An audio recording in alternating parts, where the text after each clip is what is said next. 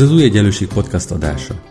Ha még nem találkoztál velünk, az Új Egyenlőség igényes tartalmú, ugyanakkor populáris társadalomelméleti magazin, amely a gazdasági demokrácia alapértékeit, egyenlőség, szabadság, igazságosság és szolidaritást képviseli.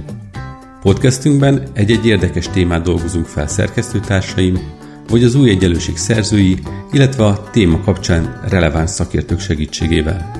Beszélgetünk, vitatkozunk, talán úgy, ahogy te is tennéd, ha itt lennél velünk.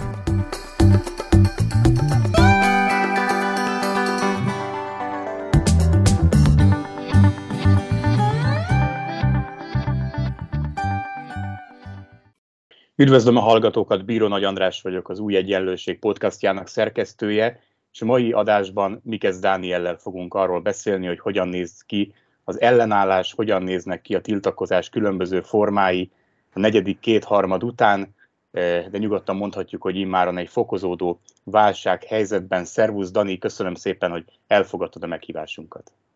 Szia, köszönöm a meghívást. Hát ahogy említettem, itt az ellenállás különböző formáiról lesz szó, de azért nyilván érdemes onnan indulni, hogy a választások után egy gyakorlatilag soha nem látott apátia uralkodott el. Hónapokig nem történt semmi, szemben mondjuk 2018-al, amikor hatalmas utcai tüntetések is voltak egyfajta választások utáni csalódás levezetésének, de most mintha semmi nem történt volna. Aztán a nyár hozott persze egy pár dolgot, aminek következtében itt most úgy is tűnik, hogy történik is valami, meg nem is. Tehát vannak is tüntetések, de nem olyan nagyok, nem tartanak olyan sokáig, és így tovább. Tehát igazából az lenne a kérdésem, hogy mennyire erős az, amit az utóbbi hetekben elkezdtünk látni, akár korábbi ciklusokhoz, korábbi kétharmadok utáni helyzethez képest. Ez most történik valami, vagy nem történik igazából valami? Hát itt láthatóan, én legalábbis azt gondoltam, hogy valóban olyan fokú a kiábrándultság és a csalódottság az ellenzéki választókban, hogy ez a választás utáni tüntetési hullám, amit tulajdonképpen 10 óta, illetve hát korábban is már jobboldali tüntetések voltak 2002-ben, 2006-ban, tehát ez jellemző a magyar politikára. Korábban is lehetett ezt tapasztalni, hát még a 10-14-es ciklusban az MTV, tehát a közmédia átalakítása volt ilyen, illetve az alkotmányozás, aztán a netadós, illetve a rabszolgatörvényes tüntetési hullám, ami egy ilyen választás utáni tüntetési hullám volt. 18-ban persze a rabszolgatörvényes tüntetéseket megelőző már rögtön a választáskor, ahogy említetted, voltak tüntetések, amelyeknek a felhajtó erejét az is adhatta, hogy volt egy olyan hit vagy bizalom az ellenzéki választókban, hogy azért, ha van egy szélesebb koordináció az ellenzéki pártok között, akkor legalábbis a kétharmad megakadályozható lett volna, illetve, hogy a Fidesznek még így sincs többsége. Hát most ez a 22-es választás azt mutatja, hogy listán többsége van. Ezt talán nem mondtuk el, de 10 óta ez most az első olyan alkalom, amikor a listán 50% fölötti eredményt ért el a Fidesz a hazai szavazatokat számítva. Tehát még 18-ban is azt érezhették az ellenzéki választók, hogy valamilyen technikai innovációval, ez például a közös lista volt, illetve az előválasztás, megakadályozható kétharmad, illetve akár kormányváltásra is sor kerülhet. Illetve még ami táplálta 18-ban az elégedetlenséget, az volt, hogy talán emlékeznek rá a hallgatók, hogy az informatikai rendszer az összeomlott, nem lehetett követni az adatokat a urnazárást követően, tehát hogy egyszerűen nem jöttek be folyamatosan az adatok. Most azért az látható persze, hogy a kicsit a mostani helyzet az inkább a 14-18 közötti időszakra hasonlít. Láthatóan erősödni fog kicsit ez a mozgalmás civil, illetve politikus ellentét, vagy pártpolitikus ellentét, és valahogy a nyilvánosság, és ebben például azért a sajtó is persze benne van, amikor abban van benne a sajtó, hogy azért erősíti azt a fajta keretezését a történéseknek, amely arról szól, hogy szembeállítódik valahogy az aktivista civil, illetve a pártpolitikusi szerep, olyan tekintetben, hogy akkor melyik az, amelyik sikeresen tud mozgósítani. Az egyik online portál például ezzel kommentálta a diáktüntetést, a szeptember másodikai diáktüntetést, hogy akkor az ellenzéki pártok ilyet nem tudtak volna, mint amit a diákok megtettek, hogy ennyi embert kivinni az utcára. Természetesen annak van relevanciája, hogy akkor ki a szervező, és valóban egy ilyen csalódott helyzetben jobban tud akár mozgósítani egy diáktüntető, egy civil tüntető, mint az ellenzéki pártpolitikus. Noha például a favédelmi tüntetésen azért azt is láttuk, hogy az LMP-nek is sikerült kivinnie sok embert az utcára, megmozgatni az ellenzéki választókat. Itt, ami persze majd most itt ősszel fog ez látszódni, hogy mennyire szerveződnek egymás mellé a különböző elégedetlenségek.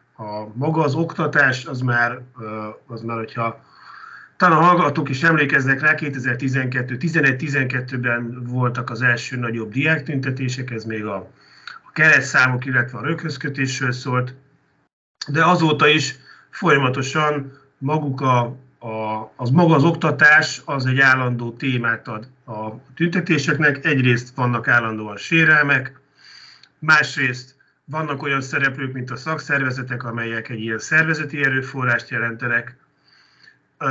Harmadrészt maguk a pedagógusok is egy olyan csoportot jelentenek, amelyek egymásra ismernek, azonosíthatóak, léteznek egy intézményrendszerben, tehát már létezik az ő szakmai hálózatuk, ami megkönnyíti a mozgolódást. Ellentétben akár mondjuk a katásokkal, ahol nagyon különböző élethelyzetben, illetve foglalkoztatási vagy tevékenységi körből érkeznek oda az emberek. Illetve maguk a diákok is, mint egy ilyen szövetségesként képesek fellépni. Van a mozgalomkutatásban egy ilyen koncepció, hogy az az életrajzi, tehát ez az életrajz, hogy az életszakaszhoz kötődően valaki hogyan képes bevonódni a tüntetésekben, és általában az, aki fiatal, ezáltal nincsen saját családja, az, ami is lehet, hogy esetleg több a szabadideje, vagy nem annyira integrált még a munkaerőpiacra, ők azért sokkal inkább hajlamosabbak részt venni a mozgósításban, tehát maga a diákok is ilyen szempontból egy ilyen tüntető tömeget jelenthetnek. Igen, bocsánat, csak még azt fejezném be, hogy azért ez az össze az is megmutatkozik majd, hogy akkor annal párhuzamosan persze, hogy akár lehet, hogy egy ellenzéki választói elvárás van arra nézve, hogy jelenjenek meg erősebb mozgalmak, vagy akár aktivista szereplők.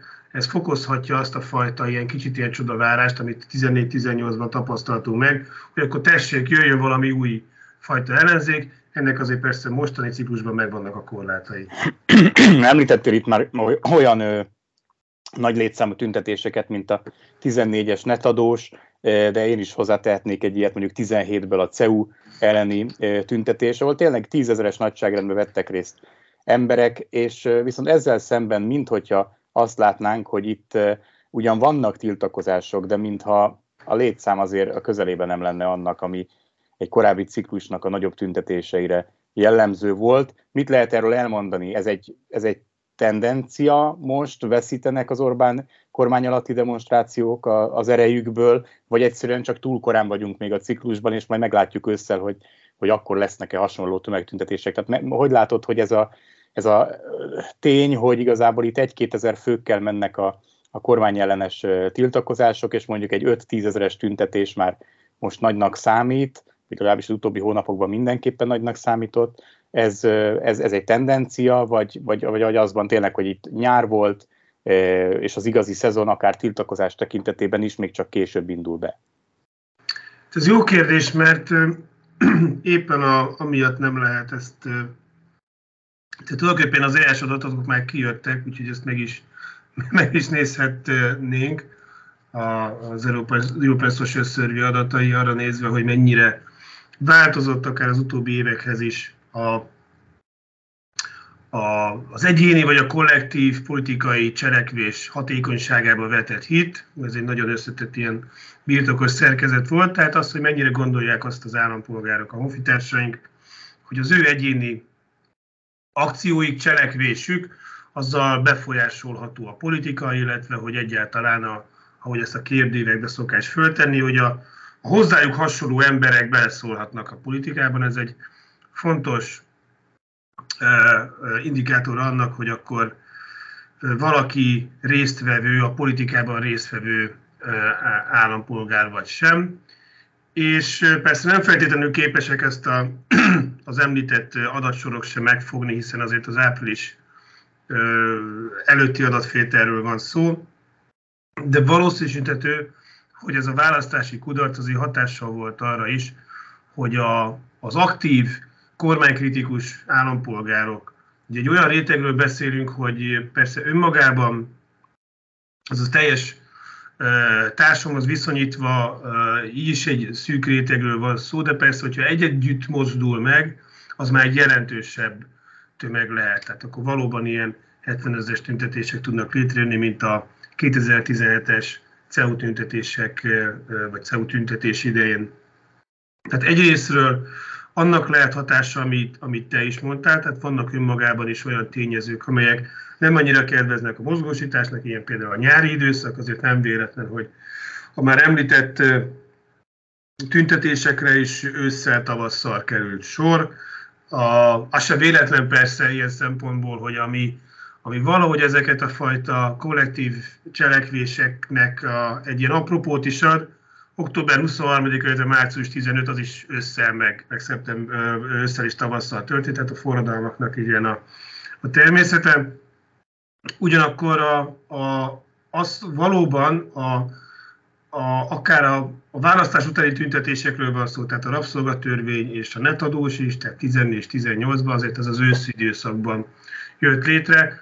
Az persze még talán nem nagyon látható, hogy mekkora hatása van egy ilyen általánosabb apátiának arra, hogy mennyire van egy ilyen részvételi hajlandóság. Én azért azt megkockáztatom, hogy azért a választás egy olyan élmény volt sokaknak, ami miatt talán kevésbé érzik annak a jelentőségét, hogy megjelenjenek az utcán, illetve kevésbé létezik az a fajta tudat, hogy miért jó kimenni, tüntetni. Nem csak azért feltétlenül, mert azt érezheti a résztvevő, hogy valamilyen hatása lesz az ő részvételének, tehát valóban a kormány úgy fog cselekedni, hanem annak is lehet jelentősége, hogy olyan emberekkel lehet együtt, akikről úgy gondolja, hogy hasonlóan gondolkodnak, egy közösségi élményt élet. Tehát megmutathatja magát, demonstrálhatja magát arra, hogy ő mit gondol, milyen politikai közösséghez tartozik, vagy hogy kikkel szeretne szolidaritást vállalni. És ezeknek a tényezőknek azért lehet szerepe ősszel, amikor nem feltétlenül a részvétel hatékonysága lehet a döntő, hanem annak a tudomásul tétele akár a kormány felé, hogy azért létezik egy olyan politikai közösség, amely lehet, hogy a különböző ellenzéki pártok melletti elköteleződés alapján nem tud közösségé szerveződni, de akár vannak olyan közösen vallott nézetei, hite, ami közösségé teszi őt. Ezért van jelentősége a kormánykritikus tüntetések kapcsán például az oktatásnak, hiszen ott nem csak egy szervezési kérdésről van szó, ahogy 2016-ban sem feltétlenül arról volt szó, hogy akkor kiírja alá a Kréta beszerzési ívet, hanem arról, hogy miről szól az iskola, hogy kik határozhatják meg, hogy miről legyen szó az iskolában, milyen mekkora autonómiája van a pedagógusnak, és mekkora autonómiája van akár a diáknak is, akik nélkül, ugye, akikért van elvileg maga az oktatás. Hát igen, beszéljünk itt az oktatás kapcsán is nyugodtan mondhatjuk azt a jelenséget, amit szeretnék most neked kérdésként feltenni, hogy azért az látszik, hogy mindig a sérelmek bizonyos társadalmi csoportokat érnek itt az Orbán rezsim 12 éve alatt, és ebből fakadóan is nagyon úgy tűnik, minthogyha a tüntetések aztán meg is maradnának a saját kis regiszterükben, és nem alakulnak ki a különböző sértett csoportok között egyfajta szolidaritás. Miért érezheti ezt az ember, hogyha nem tudom én, a fákról van szó, akkor egy bizonyos kör van kint tüntetni, hogyha a oktatásról van szó, akkor a pedagógusok kint vannak, de mondjuk pedagógus transzparens nem feltétlenül látsz akkor, hogyha más a témája ezeknek a tüntetéseknek. Szóval összességében miért nem állnak ki egymásért a különböző elégedetlen és sértett csoportok? Mit gondolsz, mi ennek az oka? Kicsit megfojtanám ezt a kérdést. Én nem gondolom azt, hogy teljesen különböző csoportok vennének részt ezeken a tüntetéseken. A Társadalomtudományi Kutatóközpont Politikatudományi Intézetében mi rendszeresen készítünk adatfelvételt. Most hasonló kérdések nem szerepeltek, de korábban néztük azt, a tüntetéseken végeztünk kérdéves felmérést, hogy mennyire van átjárás a különböző események között, és azért az látszik, hogy van egy olyan ellenzéki aktív csoport, vagy annak olyan ellenzéki, vagy kormánykritikus résztvevők, amelyek különböző fajta tüntetéseken is részt vesznek. Legyen ez akár mondjuk egy CEU tüntetés, vagy legyen akár mondjuk a túlóra törvény, vagy rabszolgatörvény elleni tüntetés. Nagyon gyakran ezek az események, ezek lehetőséget biztosítanak arra, hogy egy általánosabb kormánykritikát valaki kifejezze. Hasonlóan például, mint a rendszerváltás során a Dunakör, a Bős-Nagymarosi vízlépcső elleni tüntetések is olyanok voltak, ahol nem csak feltétlenül az elkötelezett zöldek, vagy a Dunakanyar szerelmesei, de azok is elmehettek tüntetni, akik általában kritikusok voltak a Kádár rezsimmel szemben. Itt is hasonló a helyzet, tehát azért a résztvevők tekintetében szerintem, illetve hát az adatok tükrében is azért van egy átfedés. Abban persze igazad van, és így a jogos a kérdés feltevés, hogy konkrétan esetleg a szervezők szintjén miért nem jelenik meg ez a szolidaritás. Lehet, hogy annyira nem látható az, amikor ez megvalósul. Például a sok tekintetben egy ilyen erőteljesebb baloldali elköteleződéssel bíró hallgatói szakszervezetnek is, hogyha valaki emlékeznek a hallgatók, akkor egy ilyen ökölbe szorult kéz, amiben egy ceruzát tart, épp annak volt a jelképe, hogy ez a 18-as mozgósítási időszak a túlóratörvénnyel szembeni tüntetési hullám alatt, hogy a hallgatók vagy az egyetemisták kifejezik a szolidaritásukat a munkásokkal szemben. Ennek persze azért a baloldalon van egy régi hagyománya, akár mondjuk ez ilyen 68-ig visszavezethetően az, hogy akkor hogyan kell osztályok közös szolidaritást megteremteni. Még a pedagógus tüntetéseken is a 16-os időszakról van szó. Ott például Sándor Mária, a fekete ruhás nővér is megjelent, és akkor ott az ápolók, egészségügyi dolgozók is megmutatták magukat. Tehát azért létrejönnek ilyen szolidaritási gesztusok, de lehet, hogy azért ez nem olyan hangsúlyos, vagy nem úgy jelennek meg a molinók, hogy ezt tükrözze. Én azért azt gondolom, hogy a szervezők szintjén is van átfedés, tehát azért létrejött talán ez korábban volt jellemző, egy olyan tüntetés szervező gárda, illetve egy olyan csoport, amelynek volt erről tudása, és akkor ők sokat segítettek például pedagógus tüntetéseken, itt olyan aktivistákra kell gondolni, akik például a 12-es hallgatói tüntetéseken szerezték az ilyen tapasztalatilag, illetve hát a résztvevők szintjén is. Valahogy azért ez persze így nem jelenik meg időközben a nyilvánosságban, aminek persze valóban olyan szempontból lenne jelentősége, hogy megmutatná, demonstrálná azt, hogy azért szélesebb társadalmi kritika fogalmazódéban a kormány intézkedéseiben. Még egy kicsit beszélnék a demonstrációk jellegéről is, hogyha erre tudunk szánni egy pár percet, hiszen te is szoktál sokszor írni, és akár nyilatkozni is a különböző fesztivál jellegű demonstrációkról, és minthogyha az utóbbi tüntetéseken ezt az irányzatot látnánk felerősödni, közös éneklések, koncertek, performanszok, egy kicsit ilyen helyenként a KATA tüntetéseknél tényleg ilyen buliba és hídonsörözésbe kicsúcsosodó tiltakozást láttunk. Ez a fesztivál jellegű demonstrálás, ez mit árul el ezekről a mozgalmi attitűdökről, vagy amit látunk, az egy nemzetközi trend, tehát egyre inkább így néznek ki a tüntetések, hogyha mondjuk tőlünk nyugatabbra, vagy a környező országokba tekintünk. Tehát ez a fesztivál jellegű demonstrálás, ez mennyire sajátossága a magyar tiltakozásoknak? Olyan tekintetben nem, hogy maguk ezek a formák is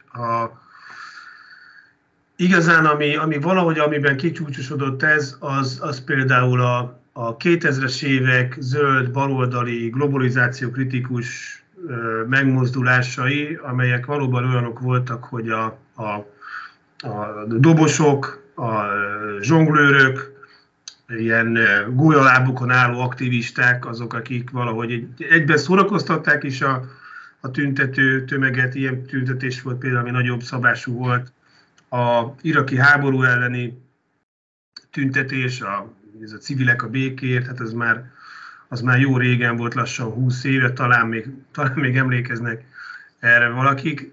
És ez a fajta karneváli forma, ez együtt jött akkor ebben a globalizációkritikus mozgalommal, amiben sok volt a déleurópai tüntetési hagyományokból, vagy akár latin-amerikai tüntetési hagyományokból. Nem véletlen, hogy ez a karneváli forma megjelent. És hát persze, hogyha Bachinra gondolnak a hallgatók, akkor persze a karnevál az egyben azt is jelenti, hogy a létező hierarchiákat megkérdőjelezi a karnevál, hiszen valahogy minden lehetséges, mindenki valahogy valami állarc mögött van.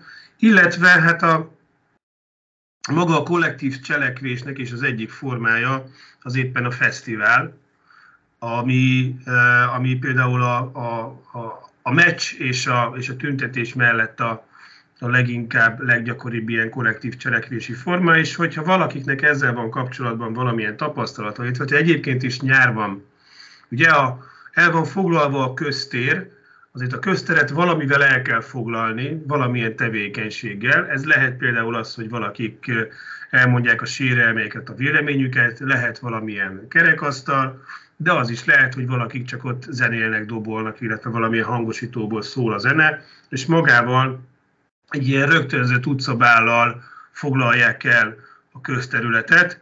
És hát persze az is fontos, amikor arról beszéltünk, hogy nem feltétlenül csak egy ilyen szakpolitikai hatékonyság lehet ösztönző arra, hogy valaki részt vegyen egy tüntetésen, de például az is, hogy valamilyen élményt biztosítson. Ez az élményorientáltság is egy fontos motiváció lehet, és az egyik élménynek a forrása lehet, már említve azt, hogy olyan emberekkel lehet együtt, akivel azt gondolja, hogy egy platformon van, akikkel egyetért, egy ilyen közösségi élmény, és ennek a közösségi élménynek lehet egy oldal azt, hogy akkor igenis jól érzik magukat, ahogy ezt szokás mondani, ciccen egy pár sör, illetve beraknak valamilyen zenét. Ez biztosítja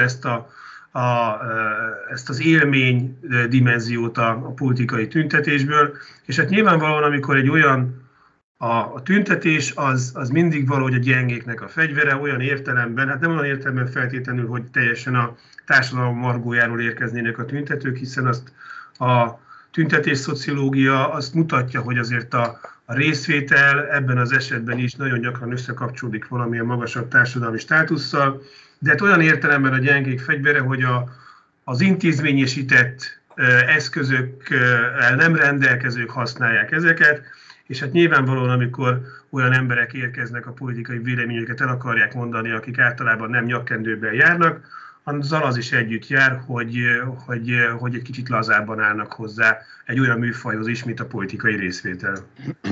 Itt megütötte a fülemet még az elején, amikor mondtad, hogy a civil szervezetek és a politikusok közötti feszültségek, amelyek azért korábban is, az elmúlt évtizedben is bőven jelen voltak az ellenzéki tüntetésekben, az most mintha újra fölerősödne. Ennek kapcsán kérdezném akkor azt meg, hogy mi lehet most ebben a jelenlegi helyzetben a politikusoknak a szerepe a tiltakozásban. Azért kérdezem ezt, mert nagyon sok szó esett a választások után arról, hogy a parlamenti politizálásnak nincs értelme. Ezt nagyon sokan elmondták az ellenzéki térfélen.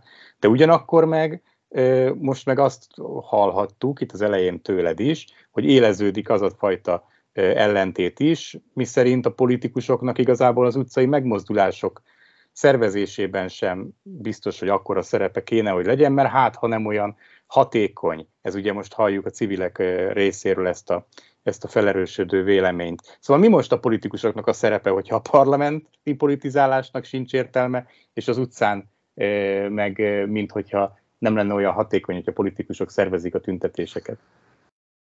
Hát ez ugye itt az látszódik ebből, tehát a 14-18 közötti ciklusban, és ez nagyon gyakran úgy jelent meg, hogy mint hogyha valami hitelességi verseny lenne, hogy ki képes hitelesebben képviselni az ellenzékiséget, a rendszer kritikát. De hogyha egy ilyen hitelességről van szó, az, hogy akkor ki a validabb, akkor itt azért azt is érdemes feltenni azt a kérdést, hogy akkor miről is szól ez a hitelesség. Tehát az, hogy ki az, aki leképzi, az, hogy akkor ő nem megvesztegethető, hogy akkor képes kockára tenni az egyéni egzisztenciáját azért, hogy képviseljen valamilyen politikai véleményt. De hát itt végső soron azért eljut egy olyan kérdésig, vagy hát el lehet jutni egy olyan kérdésig, hogy rendben, de hát hogy itt mi a cél, az, hogy legyen valami olyan fajta, egy ilyen szerep, egy ilyen póz, ami hitelességet áraszt, és ennek egyébként lehet jelentősége egy választási verseny során, hiszen gondolhatja azt a választó, hogy azért adja oda a szavazatát, mert hogy ők nem játszanak össze, úgy tegyük föl akárra. Ugye ez gyakran volt, ez mindig megfogalmazódik ez is, hogy a Fidesz által tulajdonképpen kitartott ilyen ellenzéki pártok vagy politikusok léteznek. Ez egy kicsit ez az áruló, hogy ki az áruló diskurzhoz kapcsolódik az. Vagy ami ugyanúgy egy választási következményekről szól, hogy akkor képes akár ő valahogy sarokba szorítani esetleg a kormányt, mert ugyanúgy ügyeket tár fel, vagy olyan választói blokkot hoz létre, amire már érdemes odafigyelni. Például, hogyha olyan mozgalmakra, meg olyan ügyekre gondolunk, mint és ezt lehet, hogy gyakran veszem el ezt a példát, maradjanak a fák a rómain, hiszen én is óbudai vagyok, de hát az mutatja az ügy, hogy azt azért lehet egy győzelemre vinni, azért nem épült fel a mobilgát a római parton Budapesten, mert azt gondolhatták a döntéshozók, hogy annak lesz egy választási következménye, tehát nem fogják őket újra választani, a fideszes kerületi vezetést, és ezért elhalasztották az egész beruházást, és azzal, hogy valóban ők 19-ben nem nyertek, ezzel tényleg lekerült a napirendről a mobilgát ügye. Tehát valahogy így volt a hatás, vagy ilyen hatása lehetett, vagy így tudott sikert elérni az a fajta mozgalom, ami a mobilgát ellen jött létre itt a római parton. Fontos azért azt számba venni, hogy akkor milyen fajta elvárásokat támasztanak az aktív állampolgárok, akik részt vesznek a tüntetésen, illetve azok a választók, akik nem feltétlenül a politikával kelnek és azzal fekszenek, hanem az ő politikai részvételük az nagy rész kimerül abban, hogy 4 évente elmennek, illetve hát nem 4 évente, hiszen most már akkor 2 évente, hogy pont most a ciklus közepén lesz az EP és az önkormányzati választás, tehát ők részt vesznek a választásokon, de nem feltétlenül vesznek részt akár az időközi választáson, és nem mennek el tüntetni. Ott azért másfajta elvárásokat fogalmazhatnak meg, mint azok, akik szorosan követik a politikát, és számukra ez a fajta politikai hitelesség, ez fontosabb.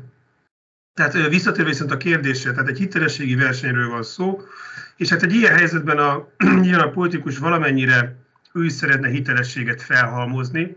Ez például lehet maga, ennek a forrása lehet a tüntetésen való állampolgári részvétel, hogyha úgy tetszik. Illetve hát azért látunk olyan politikusokat, akik éppen az országgyűlési munkához kapcsolódóan van egy ilyen hitelességi felhalmozás, hogy akkor mennyire vonulhatod be a politikus, vagy az adott párt, vagy adott frakció az országgyűlési munkába. Én azért azt gondolom, hogy az átlag ellenzéki választót ez annyira talán nem érdekli. Persze egy ilyen helyzetben, ahol van egy csalódottság, ott azért az érzelmek azok nem csak tehát a csalódottság nem csak a választási eredményben, de hát magukban a pártoknak a teljesítményében is megjelenik. Itt ilyen szempontból érdemes azt összevetni, hogy a 18-22-es ciklusban például a túlóra törvény elleni tüntetések során azért volt szerepük az ellenzéki pártoknak. Úgy is lehet fogalmazni, hogy A széles ellenzéki összefogás a Jobbiktól a DK-ig, az éppen, hogy ott a rabszolgatörvényes tüntetési színpadokon jött létre, illetve maga az előválasztás is, az is nagyon sok szempontból azért nem csak egy technikai eljárásról volt szó, hanem az ellenzéki választóknak a mozgósításáról. Egyrészt az aktivistákénak a mozgósítása történt, másrészt pedig az emberek elmentek és időt szántak arra, hogy részt vegyenek az előválasztáson. Valahogy ott csúcsosodhatott ki egy ilyen bizalom, vagy egy ilyen jó kapcsolat az ellenzéki választók és a pártok között, ami most ilyen szempontból eltűnik. Ugyanakkor én azt feltételezem, hogy azért a kormánykritikus tüntetőkben is van egy olyan fajta változás, hogy talán valahogy látják, hogy valahogy a levegőből nem fognak lepottyanni új ellenzéki politikusok. Láthattuk azt, hogy például a tanítanék mozgalommal, ugye a 16-os pedagógus tüntetések egyik mozgalmi szervezetével, illetve az ott lévő vezetőkkel szemben is milyen elvárások fogalmazottak meg, hogy akkor ők legyenek majd ellenzéki politikusok. Láthattuk azt is, hogy a Momentum esetében is ez a kezdeti civil jelleg, miközben azért persze a résztvevők szempontjából alapvetően ez egy politikai projekt volt, hogy az hogyan teremtett meg egy ilyen hitelességet és egy népszerűséget. Most egyelőre az nem látszik, hogy ezek a fajta elvárásoknak meg tudnának felelni, hogy meg akarnának felelni tiltakozó vagy aktivista csoportok. Persze az feltételezhető, hogy ugye ez mindig kell valamilyen alternatív elit, hogy megjelenjen valamilyen párttá, szerveződjön.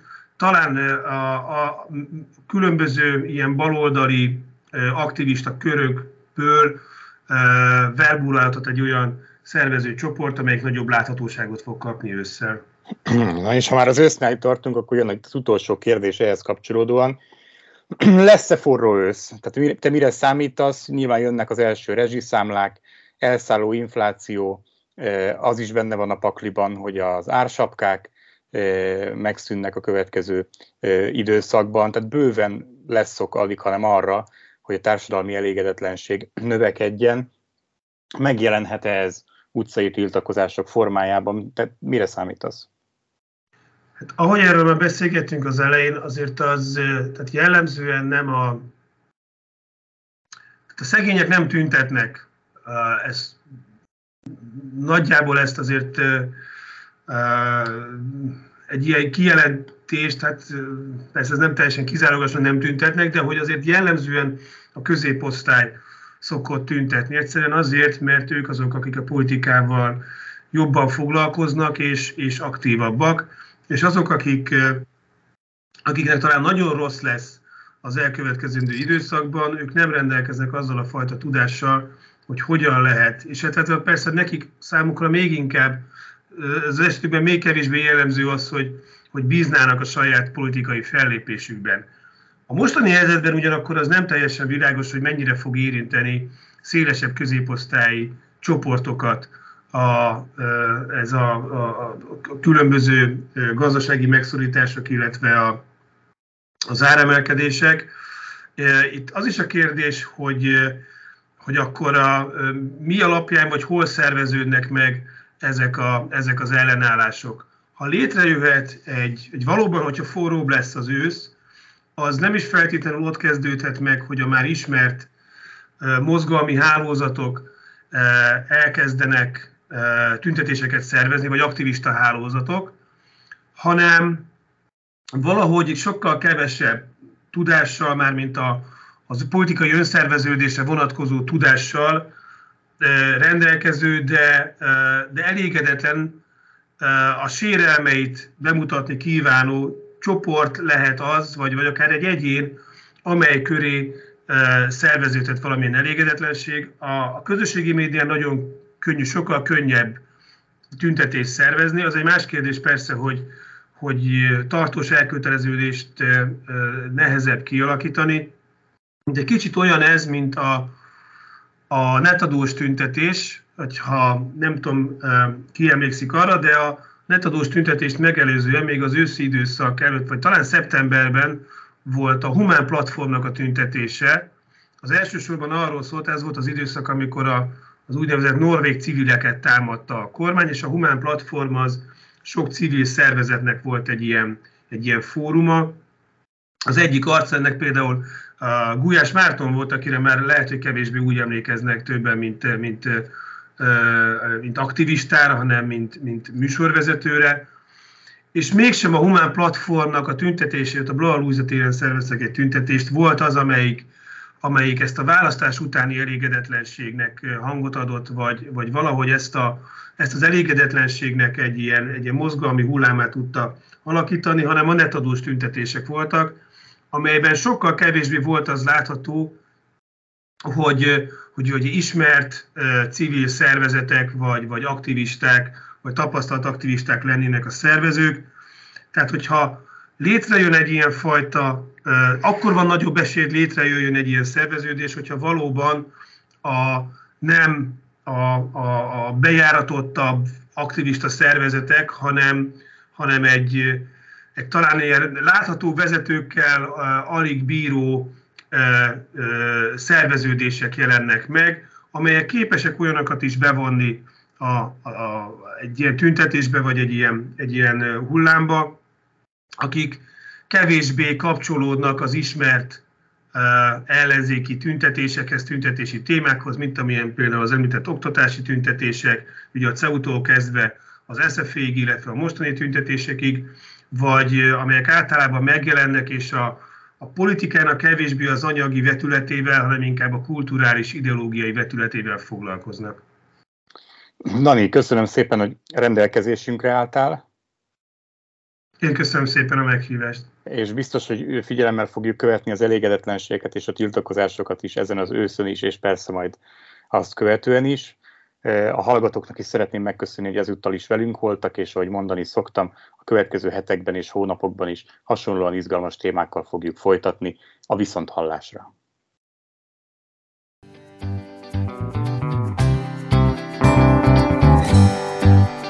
Köszönjük, hogy velünk voltál! Olvasd minket az újegyenlőség.hu oldalon, nézd meg videóinkat a YouTube csatornánkon, és kövess minket a Facebookon. És hallgass meg a következő podcastünket. Ha tetszett, akkor szólj barátaidnak, ismerősöidnek is. Terjeszd a hírünket, hogy minél többen találkozhassanak velünk.